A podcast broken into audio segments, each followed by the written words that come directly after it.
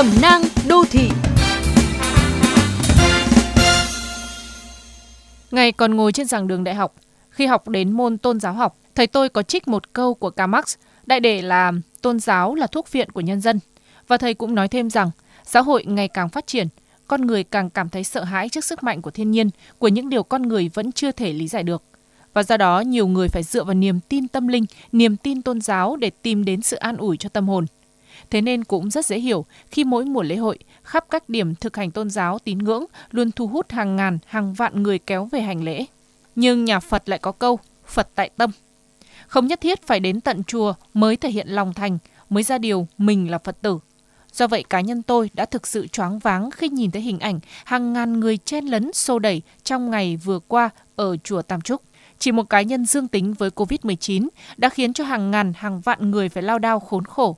Nếu trong đám người hành hương tới chùa Tam Chúc kia có một vài người hay thậm chí là chỉ có một người được phát hiện nhiễm bệnh, thì chúng ta sẽ phải đối phó ra sao? Sẽ phải có bao nhiêu người, bao nhiêu lực lượng căng mình ra chống dịch, thiệt hại cho đất nước bao nhiêu tiền của?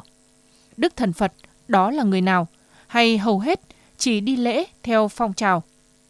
Theo trào lưu, theo số đông, theo nỗi sợ hãi bầy đàn với những việc làm trong quá khứ của mình, với tâm lý đi lễ để giải tội lỗi.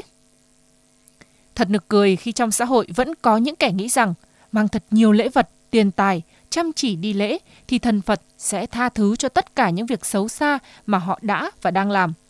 Hình ảnh tiền dắt giọt dầu kín tay thần Phật la liệt khắp ban thờ, bát hương, những mâm lễ ngồn ngộn sôi thịt kèm những điều ước cháy bỏng là được giàu có, tiền tài đầy nhà, được che chở cho những việc làm ăn của những đệ tử con nhang, khiến những người tâm thành đi lễ cảm thấy gai người. Nếu có thể thì hãy ở nhà để giữ an toàn cho bản thân và xã hội. Không thần Phật nào xóa bỏ được những tội lỗi mình đã phạm phải, và chẳng thánh thần nào có thể che chở, giúp miễn nhiễm với dịch bệnh được đâu.